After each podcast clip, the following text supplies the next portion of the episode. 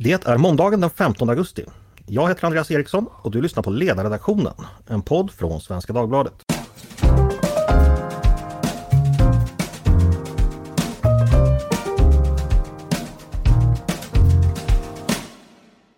Varmt välkomna till en ny vecka med podden.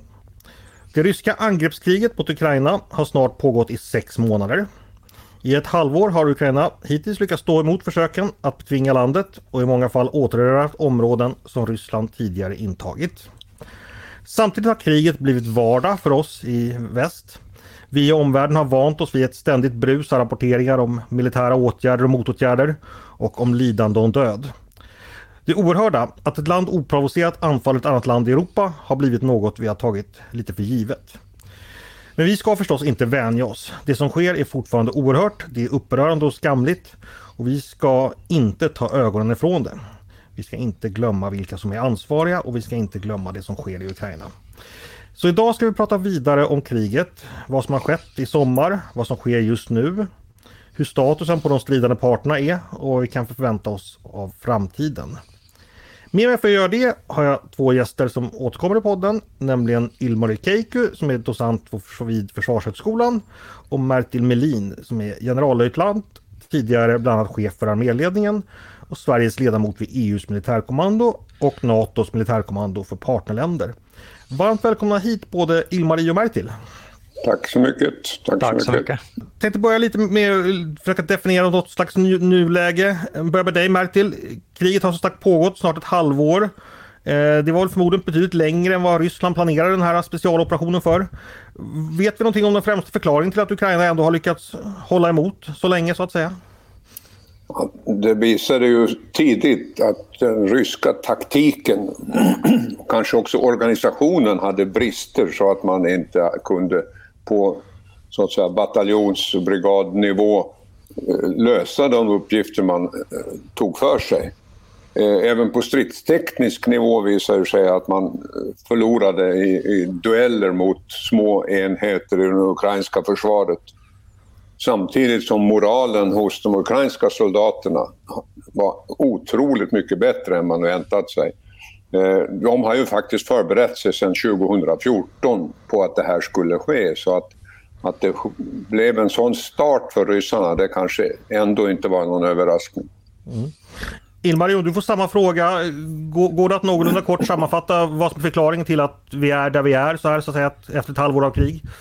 Om jag, om jag utvecklar det från, som Metil sa så kan man väl säga att eh, mycket beror på den ryska strategin som inte riktigt funkat i det här kriget.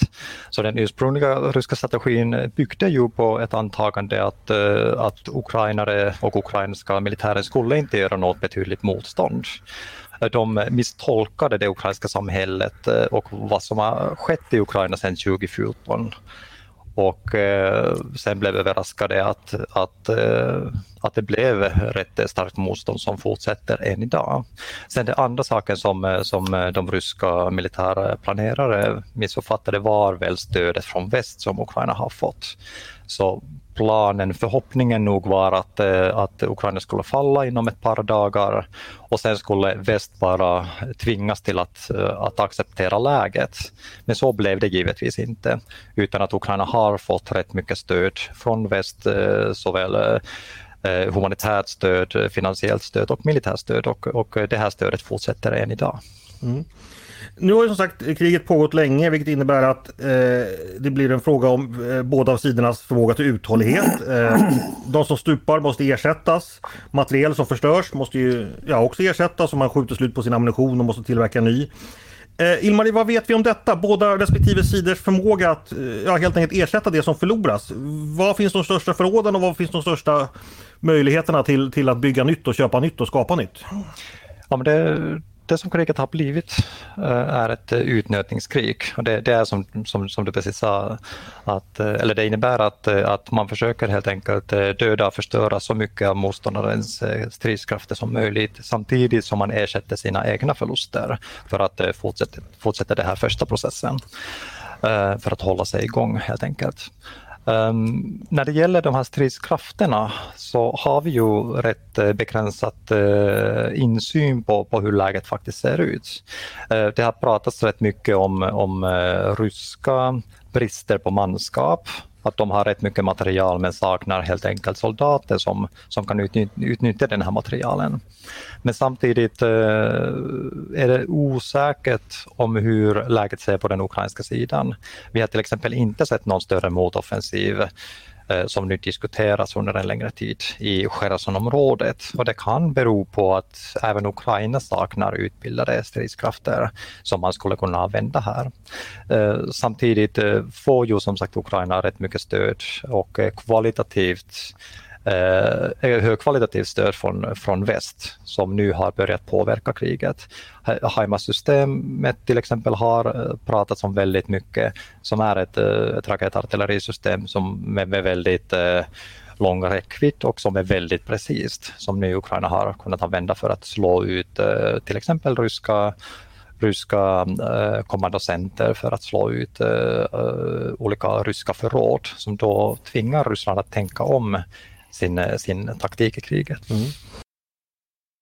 Jag tänkte vända mig till dig Mertil, just när det gäller den så att säga, mänskliga sidan. Du har ju erfarenhet av att utbilda och leda soldater. När kriget blir så här eh, långvarigt, eh, man måste, jag antar att man måste vila och återhämta sig. Samtidigt så ökar väl den psykologiska pressen i takt med att kamrater stupar och så vidare.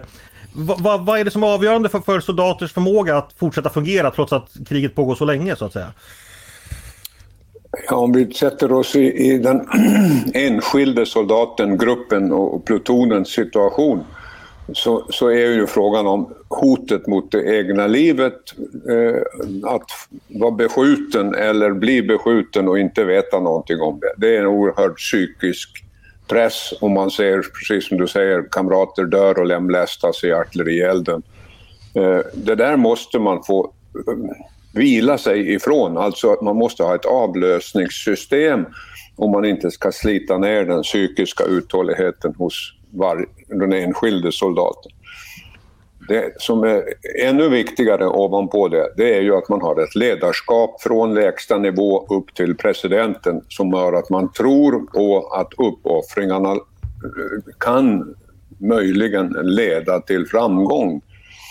Och det, det, det, ser vi ju kanske ibland den västerländska pressen övervärderar små framgångar i, i det ukrainska kriget. Och, och, vi tolkar då som att det är en framgång på, på bredden. Men för soldaterna där så är ju en enskild kamp och överlevnad en, en stor framgång varje dag. Till det måste man ju ha tillgång till mat och en vettig sjukvård om man ska kunna hålla ut där varje dag. Mm. Men ledarskapet och tron på uppgiften är avgörande. Mm. Ilmarie, eh, det pratades mycket tidigt i kriget och Merkel eh, nämnde det nu också det här med att moralen på den ukrainska sidan var oväntat hög och betydligt högre än den ryska. Vet vi någonting hur det har utvecklats under, under sommaren? Är den fortfarande lika hög? Eller, det kanske är svårt att bedöma, men, men vad finns att säga om det?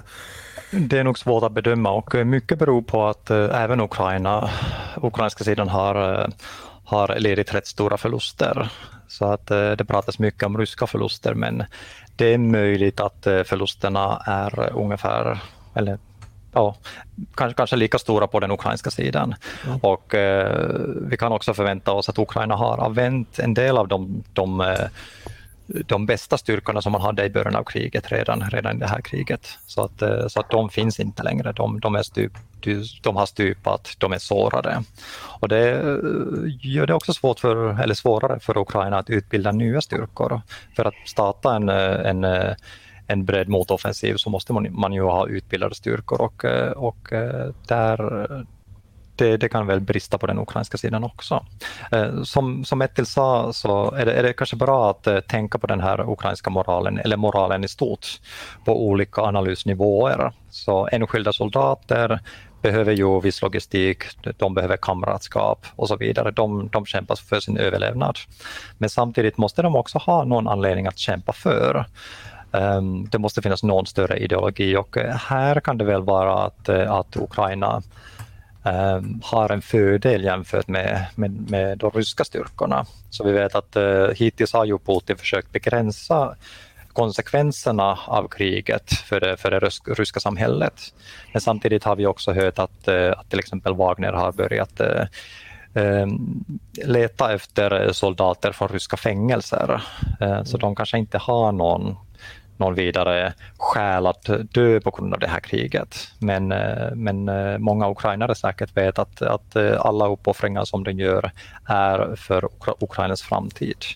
Så att där, där kan man som sagt ha, ha en viss fördel. Mm.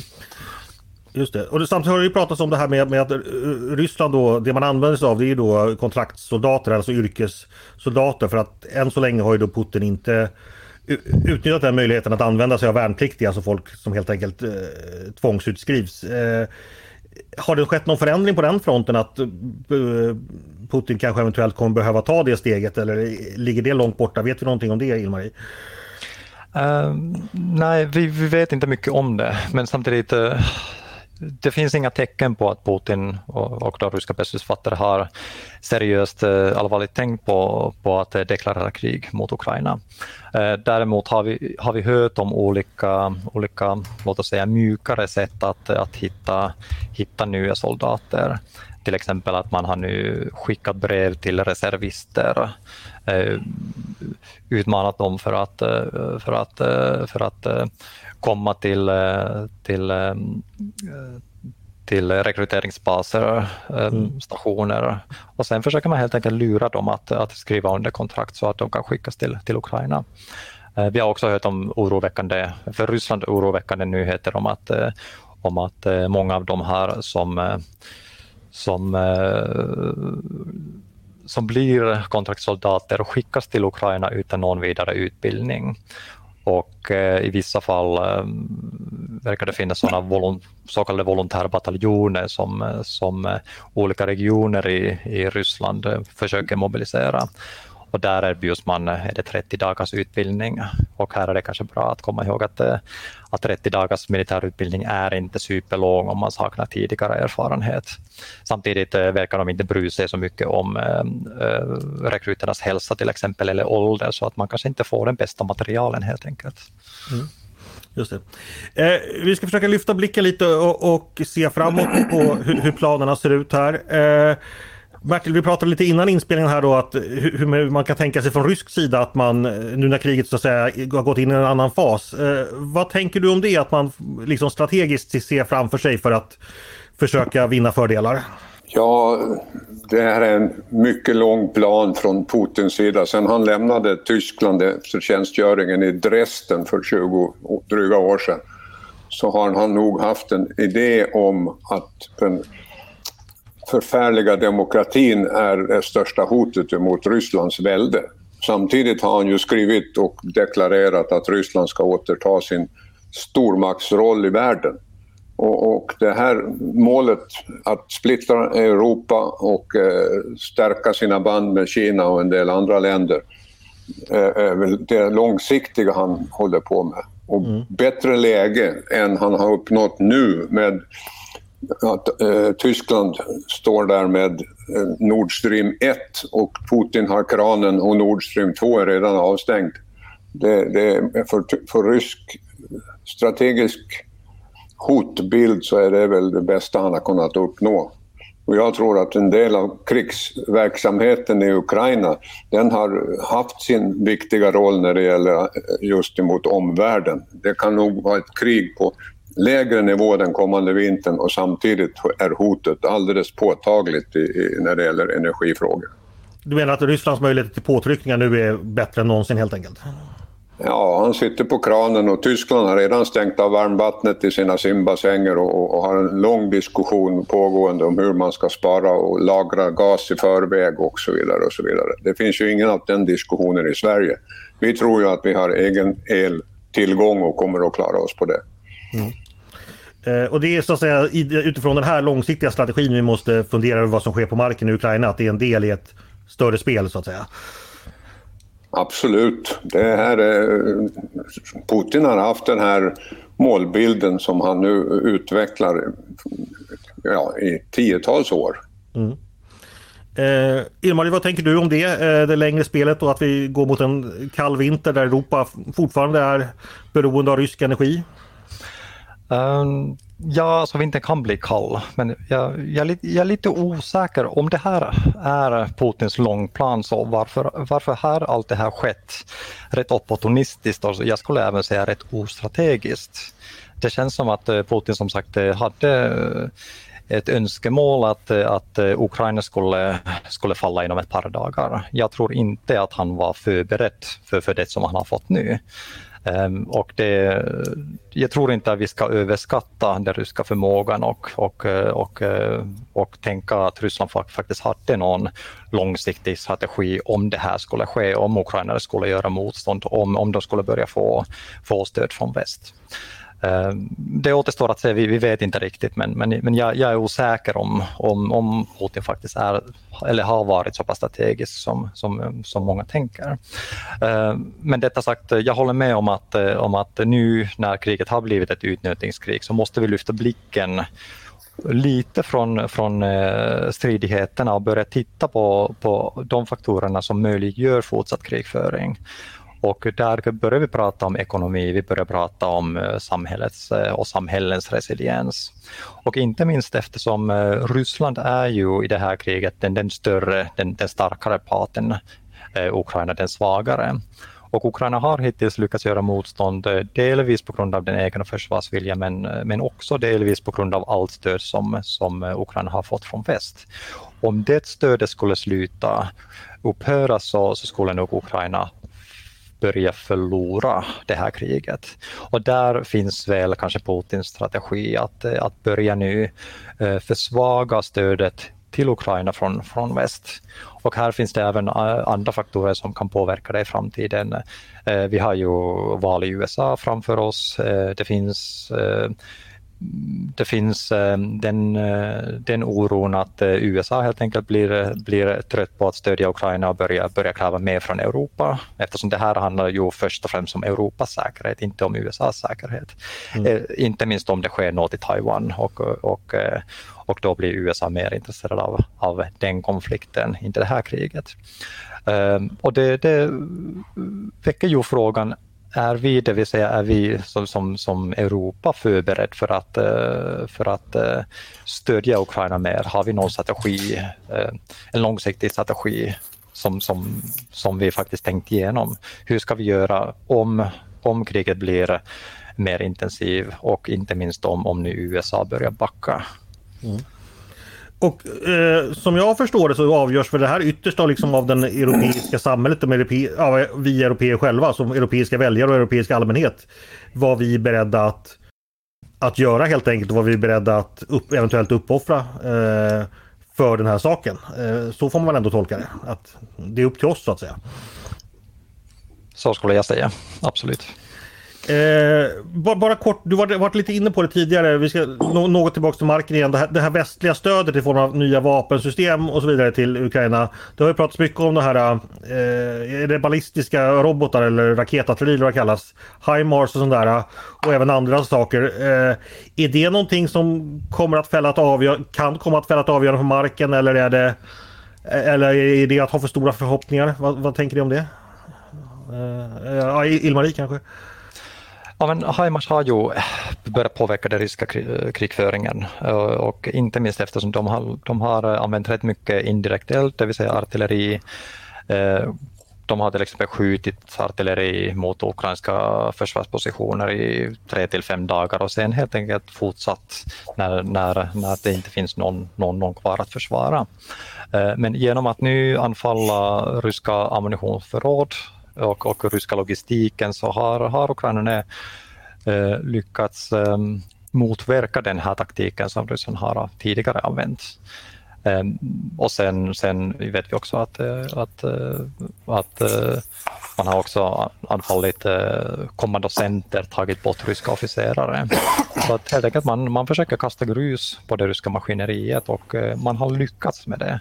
Samtidigt Ryssland försöker ju anpassa sig Eh, för den nya situationen och det kommer de sannolikt göra förr eller senare också.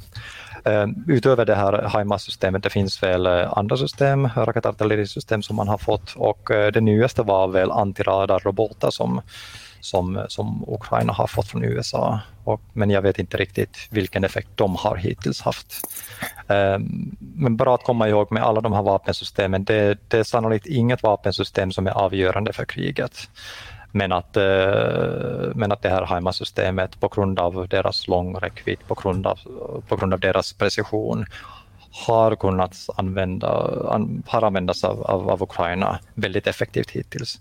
Men som sagt, eh, Ryssland försöker sannolikt, eh, eller de kommer, de kommer att försöka anpassa sig i den nya verkligheten. Kanske den här chockeffekten som man först hade är borta nu. Och där hade man ett fönster, alltså Ukraina hade ett fönster att göra något större. Men sen gjorde de inte det av, av någon anledning. Martin, vad tänker du om det? det att Ukraina tillförts nya moderna system från väst samtidigt som att Ryssland kanske eh, får slut på sina mer moderna system. Är det någonting man kan hoppas på att det kommer kunna ha en större påverkan på kriget eller är det av, av mindre betydelse? Alltså jag, jag tror ju ukrainarna momentant, precis som Ilmar är inne på, har fått en en mindre eh, belastning av den ryska artillerielden som eh, de övergick till för någon månad sedan. I, i, i för själva frontavsnittet. Kan man skjuta på 4, 5, 6, 8 mils avstånd in på ryskt stridsområde så blir ju avlastningen vid fronten alldeles tydlig här. Hur man kan multiplicera det till en, en offensiv Eh, plan, det är väldigt svårt att säga. Det är ju inte särskilt stora mängder eller stort antal artillerisystem som har tillförts. Och eh, vi har varit inne och talat om bristen på trupp och, och, och andra saker också. Så att om jag går tillbaka till det här vi pratade förut om ett krig vintertid så är naturligtvis långräckviddigt artilleri alldeles utomordentligt bra för att hålla en, en del av det ryska trycket nere. Jag tycker jag skulle vilja ta in dimensionen av ännu längre bekämpning, alltså den här eh, explosionerna på den marinflygbasen på Krim för en vecka sedan. Det var en liten kort rapport i tidningen här om ryska turister som flydde stränderna på Krim. Det är ju den sortens hot mot rysk allmänhet som Ukraina inte har kunnat utveckla på något sätt.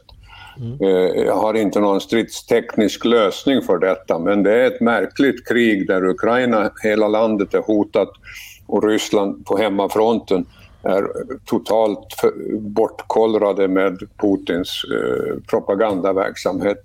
Kunde Ukraina få fram ett hot som sträcker sig längre in på ryskt territorium och dessutom ta död på en hel del civilbefolkning och soldater så skulle samma hemska läge uppstå för den ryska allmänheten. Det är förfärliga eh, förslag jag säger men det är ju helvetes krigssituation som det lilla Ukraina är utsatt för som du sa i inledningen Andreas. Mm. Vet vi förresten, det är lite parentes, men den här bekämpningen av, av eh, flygbasen på Krim, vet vi hur den utfördes? Eh, för det var lite oklart, var det med hjälp av någon, någon robot eller var det... Mm, Ilmarie, vet vi det? Uh, nej, det vet vi inte. Enligt ukrainska källor så var partisaner eller ukrainska specialstyrkor inblandade. Mm. Men det finns väl uh, två skäl för Ukraina att inte prata så mycket om det här. Det första är att man ville nog uh, undvika eskalering av kriget, det vill säga att Ryssland skulle, skulle ge något kraftigt svar på det här jag vet inte riktigt vad de skulle kunna göra, men till exempel eh, någon kraftig skjutning på en ukrainsk stad mm. Eh, som svar. Och det andra är givetvis att, att man kanske vill hålla Ryssland lite på sina, sina tårna så att eh, de inte riktigt vet vad som har hänt. Och då måste väl rys ryska styrkor Ehm, använda sina resurser för att, ehm, för att eh, säkerställa andra militärbaser och andra, andra militära mål på ett sätt som de kanske inte tidigare behövt göra när, när Ukraina inte, inte visat att, eh, att de haft en, en, en liknande förmåga att anfalla dem långt, långt bakom frontlinjerna. Mm. Eh, en fråga till er båda egentligen. Ukrainas mål eh, har ju förstås uttalats att få bort ryska styrkor från det egna territoriet. Vilket innebär då att man måste anfalla och, och ta territorium helt enkelt. Eh, I ett modernt krig, eh, ja, för oss lekmän, hur, hur, stor skillnad är det mellan försvar och anfallskrig? Hur svårt är det att få bort en fiende från sitt eget territorium när, när han väl kommit dit? Mertel, finns det någonting att säga om det? Är det handlar det om helt andra resurser och helt andra förmågor än, än, att, en försvarskrig? Eller, eller kan du berätta lite om det? Ja, först kanske vi ska konstatera skillnaden som vi eh, har sett då i krigets inledning att den ryska anfallsstrategin eh, misslyckades i, i februari, mars och april. Delvis på grund av taktik, stridsteknik och, och ledarskap de var övermäktiga i, i, eller skulle kunnat vara det, men de uppträdde väldigt konstigt och misslyckades emot en, en eh, välövad och förberedd ukrainsk armé. Nu är båda sidor väldigt slitna och rent beräkningsmässigt när man gör strate strategiska planer för anfall så behöver man ha ungefär en övermäktighet på 3 till 1 för att sätta igång ett anfall med marktrupp. Dessutom så är det oerhört viktigt att man kan bekämpa mål långt bort i, i logistikkedjan från fronten innan man startar själva anfallet och alltså har tagit ner eh, försvarsförmågan på många områden. Det saknas helt eh, ett flygvapen och bombförmåga från Ukrainas sida. Så att nu ifrån en sliten armé med ukrainska samlingstrupper så att säga kunna gå till anfall, det är på begränsade områden och eh, det är mycket tveksamt om man kan återta allt det som ryssarna besatt 2014. Mm. Eh, Ilmar, vad, vad, tänker du om det? Det talades ju tidigare i sommar om en eventuellt ukrainsk motoffensiv som vi då eh, kanske inte har materialiserat som man trodde. Man sak, saknar helt enkelt förmåga för att kunna ta initiativ i striderna eller vet du någonting om det? Det är möjligt att de helt enkelt saknar förmågan, men samtidigt eh, det kanske skapades lite för stora förväntningar för den här motoffensiven. Så man måste också förstå att det, det här, det här kan, kan, ha varit vilseledning från den ukrainska sidan för att, eh, för att eh, tvinga Ryssland att dela upp sina styrkor. De har ju tagit styrkor från Donbass och skickat dem till södra Ukraina. Det kan också ha varit en kanske missuppfattning från våran sida att, att vi förväntade oss en, en eh, större motoffensiv samtidigt som ukrainare tänkte att de kommer eh, agera mer långsamt, mjuka upp eh, Rysslands försvarslinjer och logistik innan, innan styrkorna går framåt. Så att vi har sett stegvis framsteg från den ukrainska sidan, men den har varit begränsad Och kanske inte, inte Eh, kanske på samma sätt som, som på, på de ryska framstegen i, i först i Luhansk och nu, nu i Donetsk. Och eh, kanske den, eh, den, allt det här kan förklaras genom, genom den kanske största lärdomen i hela kriget, som är att eh, försvar har blivit mycket starkare än, än, än, än anfallet. Och det beror delvis på militärteknologi.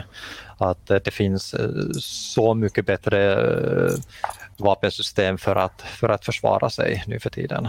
Um, man kan orsaka rätt stora förluster på, på motståndare. Um, ehm, en annan sak eh, som, som Ukraina kan dock använda till sin fördel om nu en, en, en större motoffensiv börjar eller eller om mot, motoffensiven fortsätter, är att eh, minst en del av, eh, av lokalbefolkningen är på, på Ukrainas sida. Och här kommer vi tillbaka till partisanerna, att eh, om man har en, eh, en eh, lojal lokalbefolkning, så då befriar man området. Eh, men eh, det som Ryssland hittills gjort är att de ockuperar området och, och, och territorium. Så att det, det, kan bli enklare av den anledningen för, för Ukraina att, att åstadkomma detta. Men, men som Metti sa så, så är det här ett väldigt svår uppgift och vi ska inte glömma att eh, Ryssland i dagsläget ockuperar un, ungefär en femtedel av Ukraina. Eh, och Ukraina är ju Europas största land så att eh, ytan är massiv och, och den här uppgiften kommer bli väldigt svår för Ukraina. Inte omöjligt men väldigt svår. Mm. Eh, vi ska börja avrunda. Jag tänkte bara vi ska rikta blink, blicken mot oss själva ett tag. Eh, för svensk del har ju det här kriget redan inneburit stora förändringar, såväl försvars som säkerhetspolitik. Vi har ansökt om NATO-medlemskap och det finns en politisk enighet om att kraftigt öka eh, försvarsanslagen. Eh, vad skulle ni säga att är de viktiga läxorna? Vad, vad, vad tror ni hit, läxorna för Sveriges del? Dels för, ja, för Försvarsmaktens del naturligtvis, men också för oss, för hela samhällets del. Vad är det vi behöver ta med oss och lära oss för vår egen del? Eh, vad säger du Martin? Ja, vi har ju haft en politisk situation i Sverige där ett antal av riksdagspartierna under ganska många år hävdat att vi bör eh, förbereda oss för att ansöka som medlemskap i Nato. Mm. Eh, jag arbetade i Bryssel och hade besök av en partiledare där som jag gjorde ett program för. Och efter det så blev hon helt övertygad om att NATO-optionen måste finnas i partiprogrammet och det gällde Centern den mm. gången. Eh, jag tror jag skulle vilja kalla det för en viss naivitet hos andra partier och de, det finns ju kvar fortfarande. Några partier tycker att det var fel att vi lämnade in en ansökan nu. Så en övertro och kanske lite, lite behandling av svenska folket där man inte har sett allvaret i, i, i den sovjetiska och, och den ryska Eh, politiken och, och världshävdandet. Alltså det är en tillnyktring och här har mycket snabbt en, en ansökan lämnats in till NATO vilket jag tycker är helt rätt. Mm. Eh, samma fråga till dig egentligen Ilmar, för svensk del, både Försvarsmakten och för oss som samhälle. Vad, vilka lärdomar tror du man drar både i högkvarteret och i regeringskansliet så att säga och på andra håll? Och en lärdom är nog att, eh, att vi kanske haft en uppfattning att moderna krig är rätt korta. Det som vi ser i Ukraina är att nu har kriget pågått i sex, snart i sex månader och eh, den kan pågå flera år till. Och givetvis kriget började ju 2014 fast inte, inte lika intensivt som, som det förs idag. Så att det här sätter ju viss, viss press på att tänka långsiktigt på, på reserver som Sverige i dagsläget saknar på grund av, eh, av av av paus på, på värnpliktssystemet. Det, det också sätter krav på, på att vi har stridsmaterial om, om det blir ett långvarigt krig. Eh, mer kortsiktigt eh, måste man ju börja tänka på den här strategin hur vi kan stödja Ukraina om vi nu vill att Ukraina ska vinna det här kriget. Och eh, det finns väl eh, stora fördelar, stora skäl, starka skäl att faktiskt stödja Ukraina mycket mer än vi gör idag. Men givetvis det här är en politisk fråga så, så jag kan säga att, eh, att det, det kanske inte är alla som tänker likadant men så länge som, som Ryssland för krig i Ukraina så, så är de rätt upptagna där och då, då blir det svårt för Ryssland att agera på andra ställen. Så att den här osäkerheten kanske minskat för oss just nu. Och det är kanske den här osäkerheten som vi eller det här mer stabila läget så att säga som, som nu möjliggjort att vi, vi ansökt NATO-medlemskap. Om Ryssland hade varit ett aktivt hot så hade ju den här processen sett rätt annorlunda och, och hade kanske varit rätt mycket mer besvärligt än det är i dagsläget. Mm. Det får bli slutord för idag. Eh, varmt tack Ilmarie Keiku, docent vid Försvarshögskolan och Martin Melin, generallöjtnant för att ni ville komma och prata med mig idag. Tack, tack så mycket. Tack. Och tack till er som har lyssnat också på Ledarredaktionen, en podd från Svenska Dagbladet. Ni är varmt välkomna att höra av oss till oss på redaktionen med tankar och synpunkter på det vi har precis diskuterat. Eller om ni har förslag på vad vi ska ta upp i framtiden. Då är det bara att mejla till ledarsidan snabel svd.se. Dagens producent, han heter Jesper Sandström. Jag heter Andreas Eriksson och jag hoppas att vi hörs igen snart.